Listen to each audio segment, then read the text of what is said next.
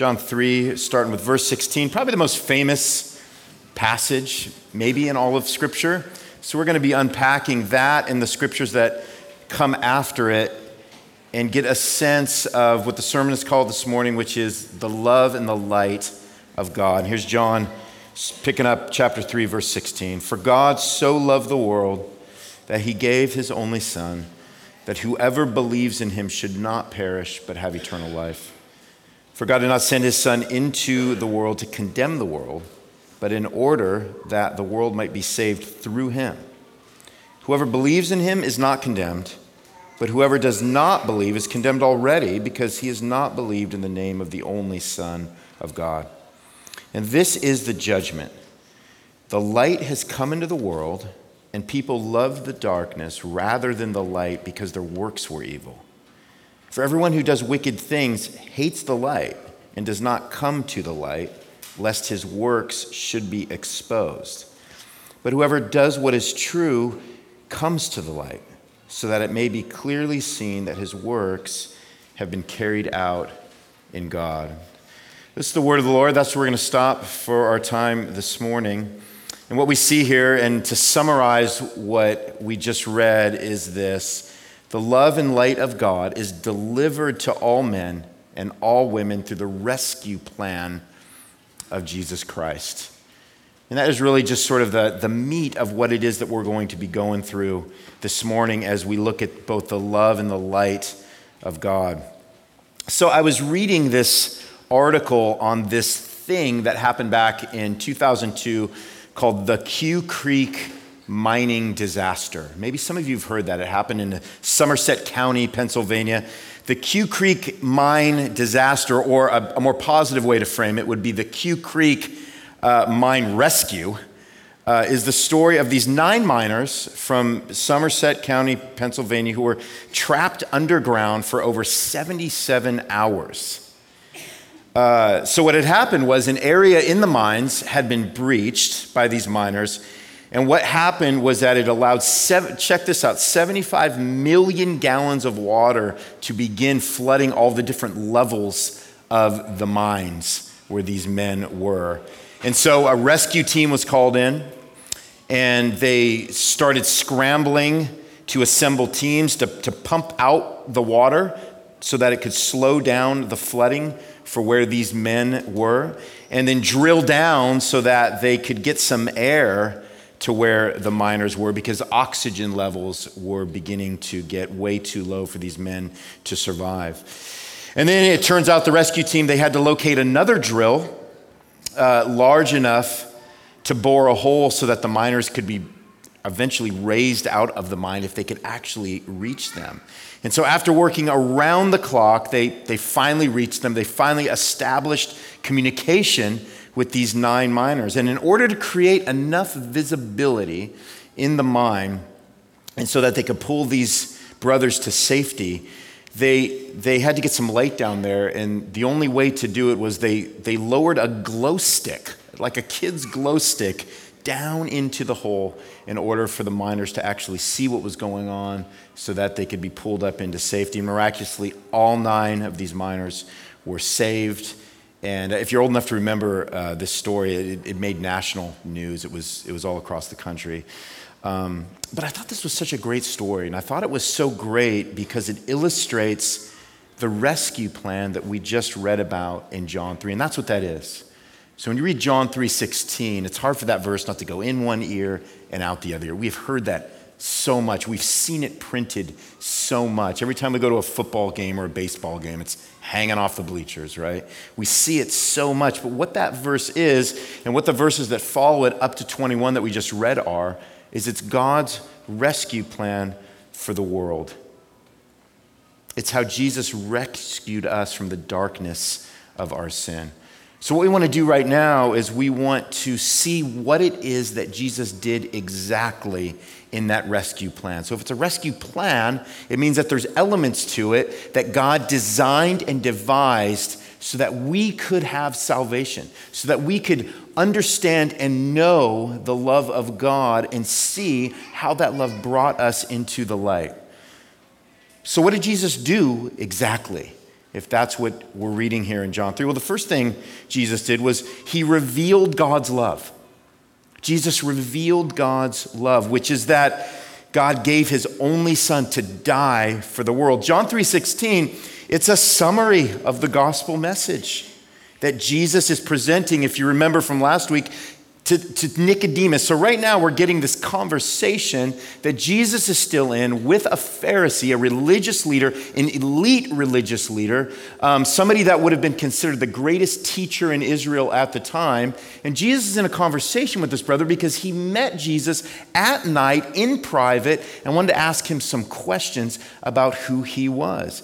And so, by the time we get to verse 16, Jesus is still laying out who he is and as we get into verse 16 through 21, the plan that God made through him to rescue the world. And John 3:16, that verse in particular, it's a summary of that. It's a summary of the gospel message. It tells us how Jesus revealed God's love for the world.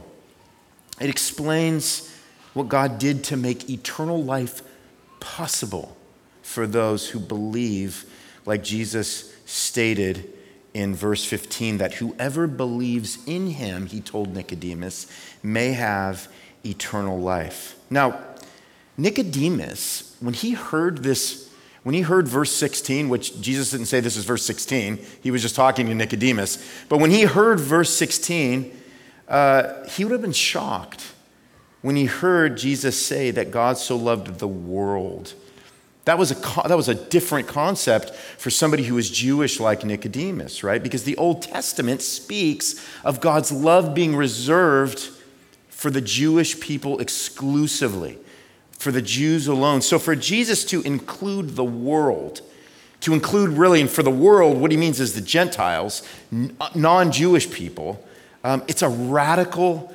inclusion. It's a radical inclusion. Whoever Jesus says. That word is important there in John 3:16. Whoever puts their trust in Jesus will be saved. It's not just for the Jewish people. Jesus came to save all peoples. Paul echoes this years later in Galatians 3:27 when he says, "For as many of you as were baptized into Christ have put on Christ." There is neither Paul says it here. There's neither Jew nor Greek. There is neither slave nor free. There is no male and female for you are all one in Christ Jesus.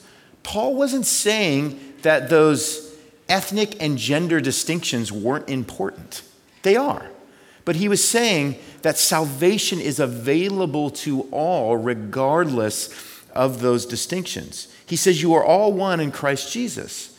And if you are Christ's, then you are Abraham's offspring and you are heirs according to the promise. So the promises that God gave Abraham that were to extend to the Jewish people who put their faith in Jesus, they extend to everybody now who puts their faith in Jesus Christ.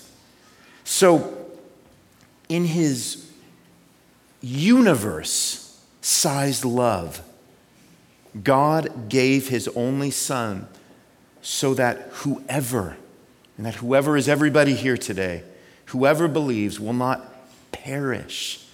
Will not perish. Another way to think of perish is will, will, will not be condemned into an eternity without Jesus.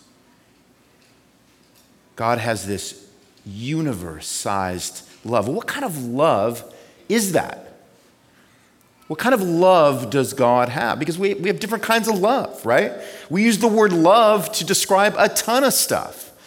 We use the word love to show our affection for something that we like a lot, right? Like, I love this kind of food, or I love OSU, or I love my job. There's some of you out there that love your job, right? Or I love this TV show. I love this hobby that, I, that I'm engaged with, right? That's a kind of love. Jesus revealed the kind of love that God has for us. So it's a distinct kind of love. We want to understand the kind of love that God has for us. See what kind of love the Father has given to us that we should be called children of God, and so we are. John writes in 1 John 3 1. See what kind of love the Father has given to us. So to be called children of God, well, that's Jesus' big reveal, right? That's the big reveal. That's what he's trying to get across to Nicodemus here. But it's a love that comes with a high cost, a high sacrifice. Greater love has no one than this that someone laid down his life for his friends, Jesus says in John 15, 13. So listen, this love that Jesus is describing that God had, which is why he was sent by God, it's, it's not just an affection, right? Like we have an affection for people and for things. We have a, like a high likability for certain things. It's not just a special feeling or like a fondness for something. Like I can really like something, but it doesn't mean that I have the kind of love for it that Jesus is describing here about God's love. The love of God goes deeper and wider. It goes deeper and wider than, than the very universe. Why? How is that possible? How can something go that far and wide and deep? Well, because we know that God is love. And whoever abides in that love abides in God, and God abides in him, John tells us in 1 John 4 16. So, the big reveal that Jesus had was to reveal God's love for the world. And he did it through his life, through his death, through his resurrection, through his ascension. The size and the strength of God's love is revealed through sacrifice as opposed to self fulfillment. Right? So, like, we have a funny way of understanding love because love for us can be something selfish. We can do things in order to gain people's love, or we can act in such a way that will earn other people's, what we would say love, and might only be affection. Or we can demonstrate love for others or for other things. But in the end, what we're really looking to do is trying to gain an extra measure of self fulfillment. God shows his love by sending his son as a way to sacrifice to show the depth and the width and the breadth of his love, kind of like we just read in Romans during our time of singing. So, Jesus the rescue plan of God was that Jesus would reveal God's love. That's what Jesus did. Secondly, this is what he did he accomplished God's plan so that those who are already condemned to die would be saved. It gets a little dark here, right? And it's interesting because Jesus says God's plan was to save, not to condemn. He didn't need to send Jesus to condemn the world. Why? Because those who do not believe in Jesus are condemned already. They're condemned already. This tells us something about our human condition. Jesus is telling something about the way that we come into the world. Jesus is telling something about us before we are saved, before we come into the light and the truth that God provides for us the illumination that God gives us to see Jesus for who he is. Jesus is telling something about the state we're in before that happens, right? If we weren't born with this disease called sin, then there was no reason for God to devise a spiritual medical plan to cure us of it, right? So let's think a little logically of this. If we weren't conceived in sin, as David so pleasantly reminds us in Psalm 51 5, then God wouldn't have needed a plan of salvation at all. Why would he? Think about that. Why would he? You don't call a plumber when your pipes aren't leaking. You don't take your car to a mechanic when your engine light is off, right? You don't wash the stain out of your shirt when there is no stain on your shirt. I just keep going lower and lower with this whole thing, right? You're just being silly now, Ronnie. Maybe. Maybe. But the point is that nobody is born unstained and unbroken, which is what Jesus is getting at here. Nobody has a level of goodness, or check this out, even sincerity or good intentions.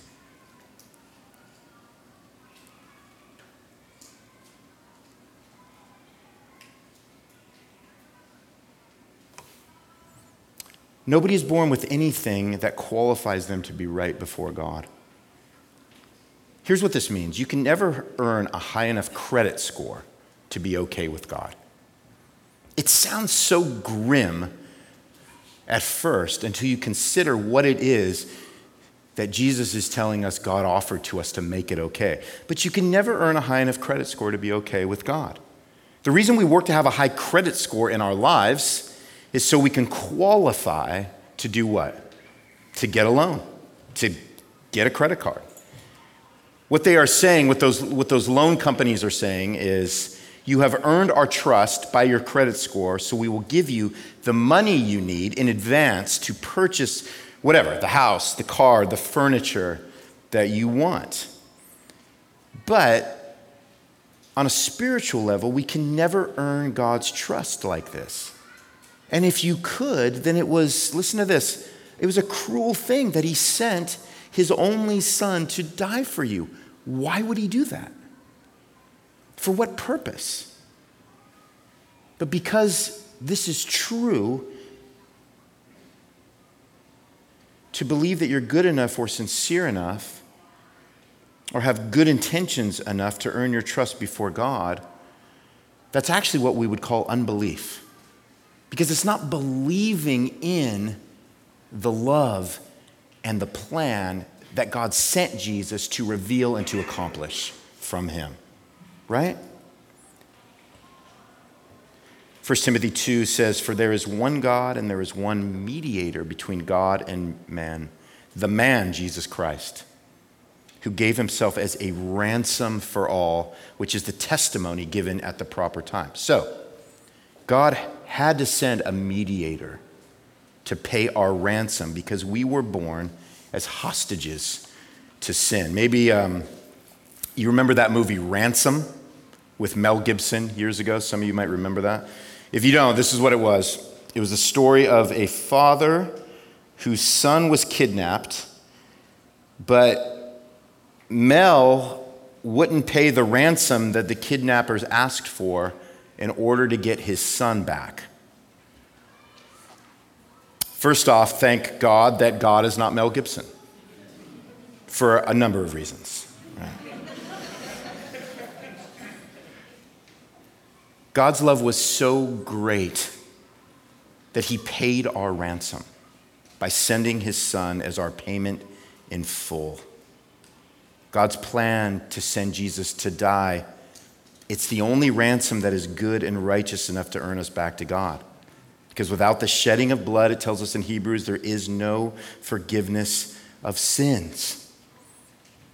So this just helps us understand the love of God which propelled the plan of God, which he sent Jesus to both reveal and to accomplish. Paul talks about this in Ephesians. He says, In him we have redemption through his blood, the forgiveness of our trespasses, our sins, according to the riches of his grace, which he lavished upon us in all wisdom and insight, making known to us the mystery of his will. That mystery that Paul is talking about is the part where Jesus says, For God so loved the world, it's available to all. He says, according to his purpose, which he set forth in Christ as a plan for the fullness of time, to unite, unite all things in him, things in heaven and things on earth. Jesus accomplished God's plan. And it's because we were lost that we needed a plan. It's because we were lost that we needed God's love. And it's because we were lost that, thirdly, Jesus exposed God's judgment, that we would come out of darkness into light. We see Jesus elaborating on what John laid out. Go back with chapter 1 in John, verse 4, when it said, In him was life, and the life was the light of men. Verse 5 The light shines in the darkness, and the darkness has not overcome it. And then you go up to verse 9, and he says, The true light, which gives light to everyone, was coming into the world. He was in the world, and the world was made through him, yet the world did not know him. He came to his own, and his own people did not receive him. So the nature of light and darkness when it comes to the judgment of God is that Jesus is the light of love that has come into the world. He has entered the world. But the problem is that people don't receive the light because they love darkness more than Jesus, who is the light. And when I say people, I mean us. It's not them over there, but it's us in here. People love darkness more than the light, who is Jesus. And because they love darkness, they stay away from the light because the light exposes what they do in the dark. So, one of the pieces of evidence that a person loves Jesus is that their life is not lived anymore under cover of darkness. Their sin has been exposed and their sin has been forgiven. They are not held under the judgment of God anymore if they have repented and trusted Jesus. So, therefore, there is nothing there that they need to hide away from. There's nothing there that they have to conceal because it has been exposed. But it's a good exposure. Because when something in the dark has been exposed in the light, we now see what was missing, what was lacking. And so, this is what Jesus is talking about and how he exposed God's judgment. No one, after lighting a lamp, covers it with a jar or puts it under a bed, but puts it on a stand so that those who enter may see the light. For nothing is hidden that will not be made manifest, nor is anything secret that will not be known and come to light, Jesus said in Luke chapter 8, 16. So Jesus exposes God's judgment by being the light to those who live in darkness and will be judged by God unless the light of Christ turns them from their hatred of the light. Jesus kind of just keeps doubling down on what it means to be in the darkness and being pushed against the light, not wanting to come into the light, and actually hating the light. So, this is really, it's heavy language, y'all. You know what I'm saying? This light darkness thing that Jesus is explaining means that you're either living in the light of Christ or you're perishing in the darkness of God's wrath. Like, dude, why does it got to get so real today? It's what it says. And if you're in the dark, it's not that you're just in the dark. And you know, I got a foot in the light. I can see a, I can see a little glimmer over there. No, no, if you're in the dark, it's because you hate the light until God saves you and you believe in his only son and light has now entered the darkness of your existence. See, we've gotten so used to neutrality, right? We just live in a society where we try to, we try to kind of tame the things that are ugly and bad and dark. We try, to, we try to bring a sense of neutrality into what we do and how we live. Um, and certain things have made it easier to, to do that, right? And by the way, there are things that you can be neutral about, right? So there are plenty of things that you can be neutral on. You can go to a football game and say, I'm not for or against either team. Now, a guy like Mike Martinelli would not be able to do that when he goes and watches uh, Ashland football on Saturday night. Some of us, like Ronnie Martin, are able to do that. I'm able to do that. Don't hate me, Mike. Um, some of us can go on Yelp, right? We can look up some restaurants and we can say, you know what, I'm totally good. Either restaurant is fine, totally good with either one. But when it comes to Jesus, you are either in the light or in the dark, with or without him. That's why, listen, that's why identifying as a spiritual person is not enough to change your status before God. That's why, that's why going to church fairly regularly is, is not enough to bring you into the light. It doesn't qualify you as somebody in the light. That's why tithing and serving, it's, it's not enough to pull you out of the darkness of your sin. Like if you've ever sat in a dark room, the only thing that eliminates the dark is light. Ronnie, you are not a scientist. I know. But that's the only thing that eliminates the dark. When, when you open, open the shade, when you turn on a flashlight, when you hit a, a light switch, that's when the dark is eliminated. And that sounds pretty basic, right? But isn't it strange that in our religious way of thinking, we think that something other than light will somehow eliminate and illuminate the darkness? We kind of live that way in some ways. And that's because there are counterfeit lights. There's, there are things that appear to be light, but they're fooling us into thinking they're light while keeping us trapped in darkness. If we go back to that story with the miners, those miners didn't need a counterfeit light. Those miners needed that glow stick, and I would argue they probably needed a little bit more than that. But they needed real light, right? If one of them would have had a lamp down there and nothing to plug it in, that was not enough to hold a light. If one of them would have had a Target catalog and turned to the light section, Ronnie, how dense do you think we are? I'm, I'm really trying to stress a point here. That's not enough. That's something that looks like a light, that's the appearance of light. But it's not enough to light the darkness that they were in. There is just no neutrality when it comes to the love and the light of God. You are either a rescued person or you're not. Those nine coal miners, they, they needed to be rescued. Or, or what? Or else. There was no third way for them. They didn't have the option, right, of just settling into their new life underground, right? They didn't have the option of building an underground city and establishing a community of, you know, buried miners who worked and lived happily ever after. That wasn't an option for them. They were either going to be rescued or they were going to perish. There was no middle ground. We, uh, we recently painted some walls in our house black because we got some new bookshelves put in.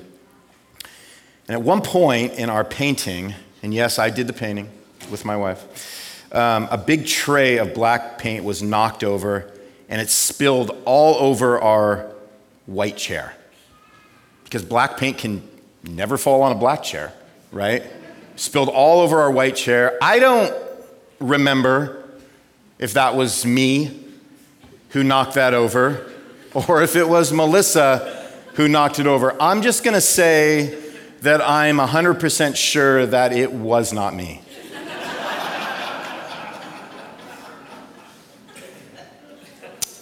just keep the record straight. Um, but look, there was no faking it. That paint was all over that chair. Melissa didn't look at me after her major, major faux pas and say, you know, it's not that bad, you can barely see it. No, we had a black chair at that point, right? So we brought it outside, and I don't know how, but I rinsed it off, and all the black paint came off. There was no way for that black paint to come off until I rinsed it off. There was no way. It wasn't going to work any other way. There was no neutrality. You know, you don't dive in a pool and only get partially wet. You don't stand in a fire and get partially burned. You need the love and the light of God to rescue you. And what Jesus is saying is, oh, what a love we have that is so great that God sent his son with a plan to expose his judgment so that we would not have to live in the darkness and be susceptible to the judgment of God because we have not received Jesus as our salvation. Why would we want to push back against a love that great? Well, because choosing to follow Christ also comes at, at a great cost in our life. But it's the only way to be delivered and rescued from the dark. And I don't want to be in the dark. And I don't want you to be in the dark. So, what happens when you have this rescued love and this rescued light? How do you then get to live if this is you, if this is your story? Or if you're watching these baptisms, if you're hearing this and you're like, I don't know if I'm in the light and in the love of God. Well, how do you get to live when you are? And if you do come to the Lord, and if you do repent and you receive the gospel, well, number one, you, you live as the most loved person in the world. How about that? You live as the most loved person in the world. I, I mean, you're not like number one, there's other people that are loved as equally as you. But you get to live as the most loved person in the world. You, it's like I don't have to carry this burden of fear any longer. It doesn't mean I'm never going to be fearful, but I don't have to carry this burden of fear that every time I put my head on the pillow at night, panic exists in my heart.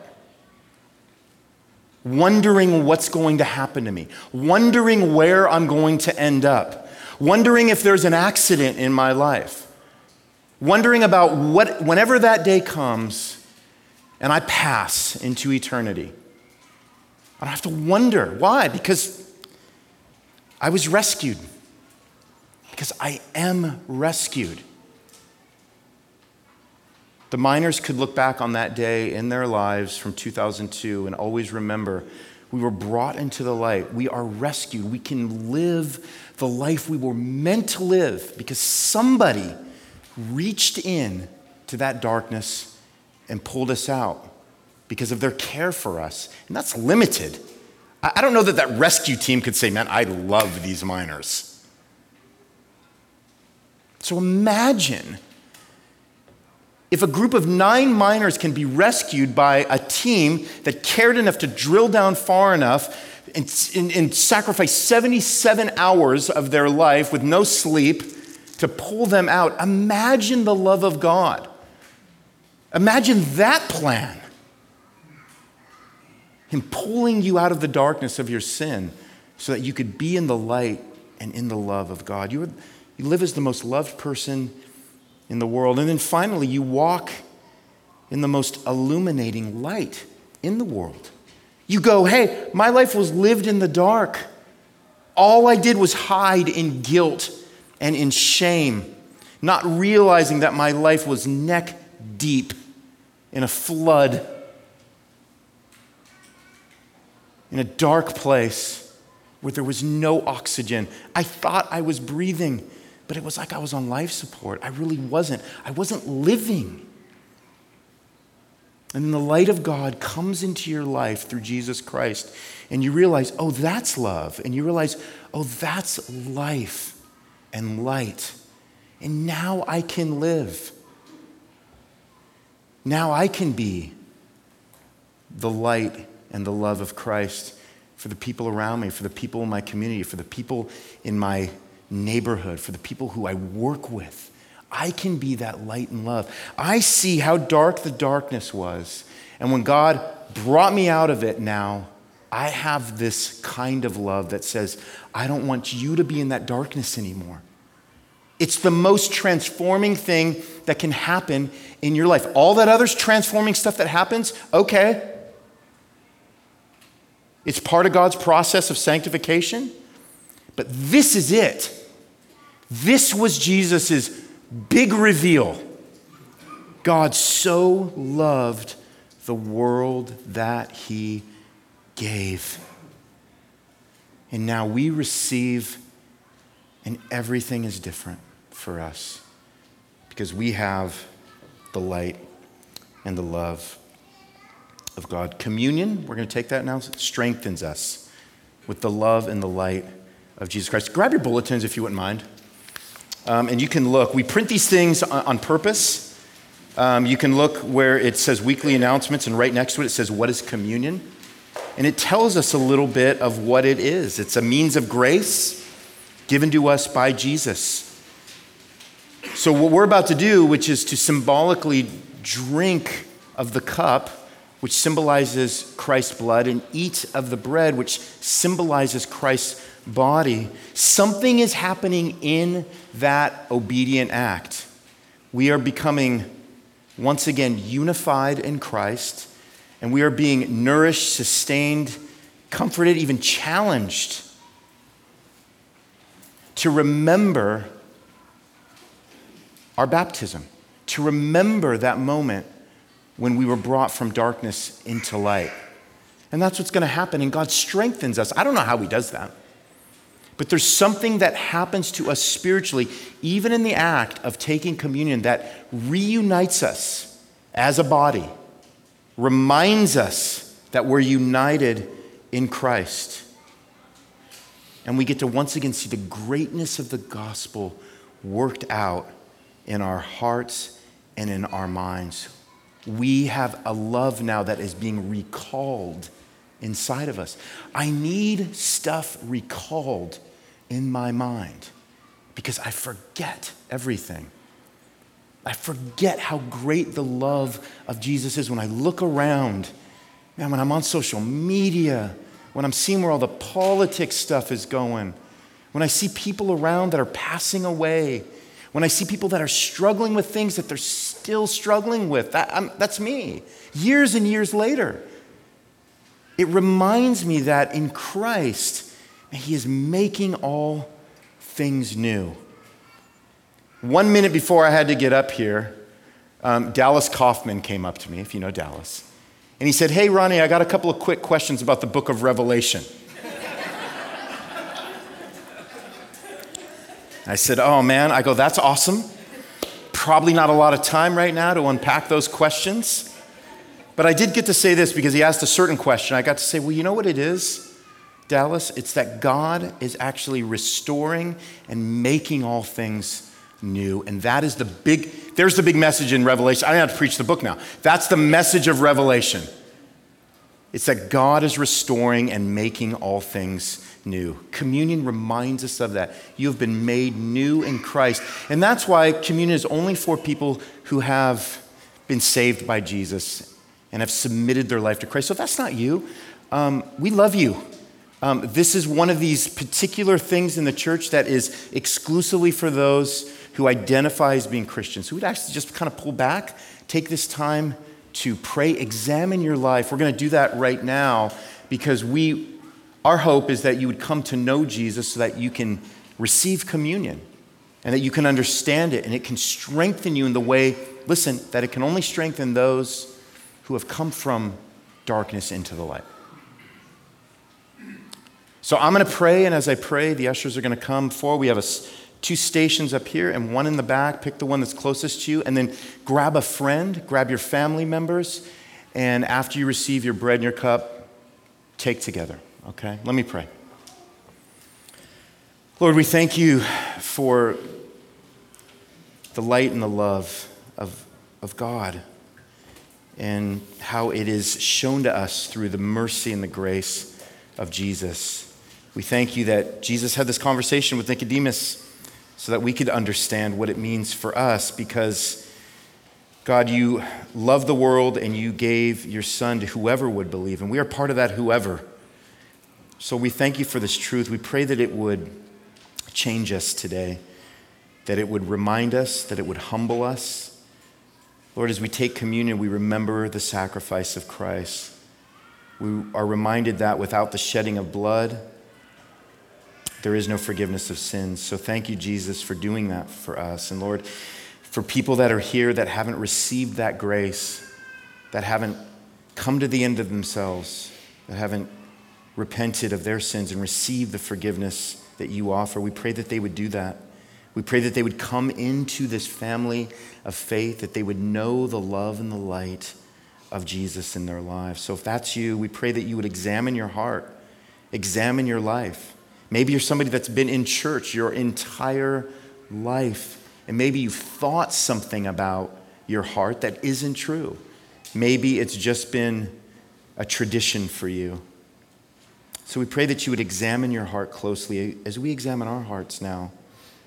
And Lord, that you would surface any sins in our life that we need to ask forgiveness for. If you would surface any relationships in our life that we need to remember to do our best to seek reconciliation in, so that when we come to the table, we can do it with a clear conscience. you were serious about that, and so we want to be serious about that as well.